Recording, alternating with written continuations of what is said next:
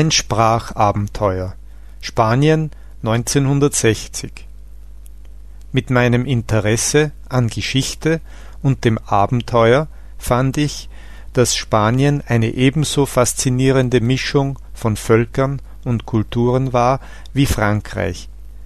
Basken, Kelten, Iberer, Griechen, Römer, Westgoten, Araber, Berber, Juden und Zigeuner, ursprünglich aus Indien stammend, haben alle zum genetischen, kulturellen und sprachlichen Erbe Spaniens beigetragen.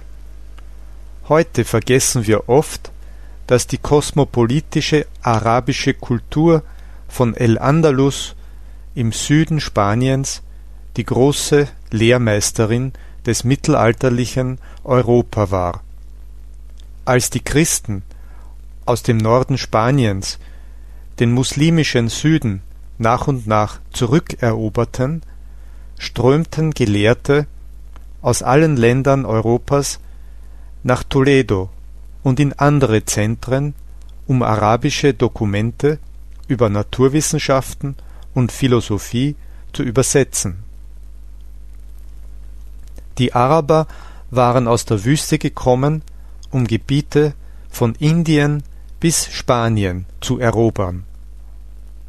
So waren sie in direkten Kontakt mit dem Wissen Indiens, Persiens, Babylons, Ägyptens und Griechenlands gekommen und hatten es in ihre Kultur aufgenommen. Sie hatten auch Handelsbeziehungen mit dem China der Tang-Epoche und verfügten über Kenntnisse der chinesischen Naturwissenschaften und Technik. Die westlichen Naturwissenschaften, Mathematik, Medizin, Musik, Architektur und andere Wissensgebiete wurden durch den Kontakt mit der fortschrittlichen arabischen Zivilisation extrem stark angeregt. Als ich die eleganten Gebäude und Gärten Andalusiens besuchte, versuchte ich mir El Andalus auf der Höhe seines Glanzes vorzustellen. In moderner Zeit hat Spanien ein Wirtschaftswunder und einen Bauboom erlebt, die aus ihm ein anderes Land machten als jenes, das ich 1960 bereiste. Das ältere Spanien, dem ich zuerst begegnete, hatte einen unverdorbenen Reiz, der mir so sehr gefiel. Am 7. Juli besuchte ich Pamplona während der Fiesta de San Fermin. Die ganze Stadt war in einem dreitägigen Fest voll von Trank und Gesang und unbeschwerter Geselligkeit begriffen.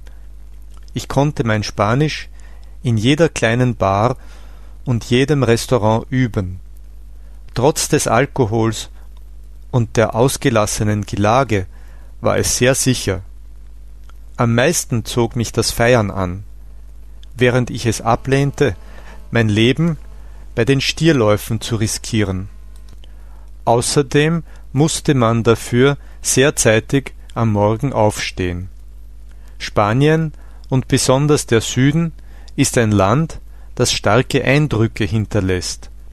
Die übermächtige Sonne unterstreicht den Gegensatz zwischen Licht und Schatten, zwischen den dunklen Farbtönen der Bäume und Blumen, der Helligkeit der weißgetünchten Häuser und dem kargen Orange der ausgedörrten Erde. Wie man mir damals sagte, die Sonne ist es, die uns Franco ertragen lässt. Überall waren die Menschen stolz und freundlich. Meine Fähigkeit, mich auf Spanisch zu unterhalten, erlaubte es mir, in jede Bodega, eine spanische Weinschenke und Tapasbar zu gehen, Freundschaften zu schließen und die Kultur durch die Sprache zu erschließen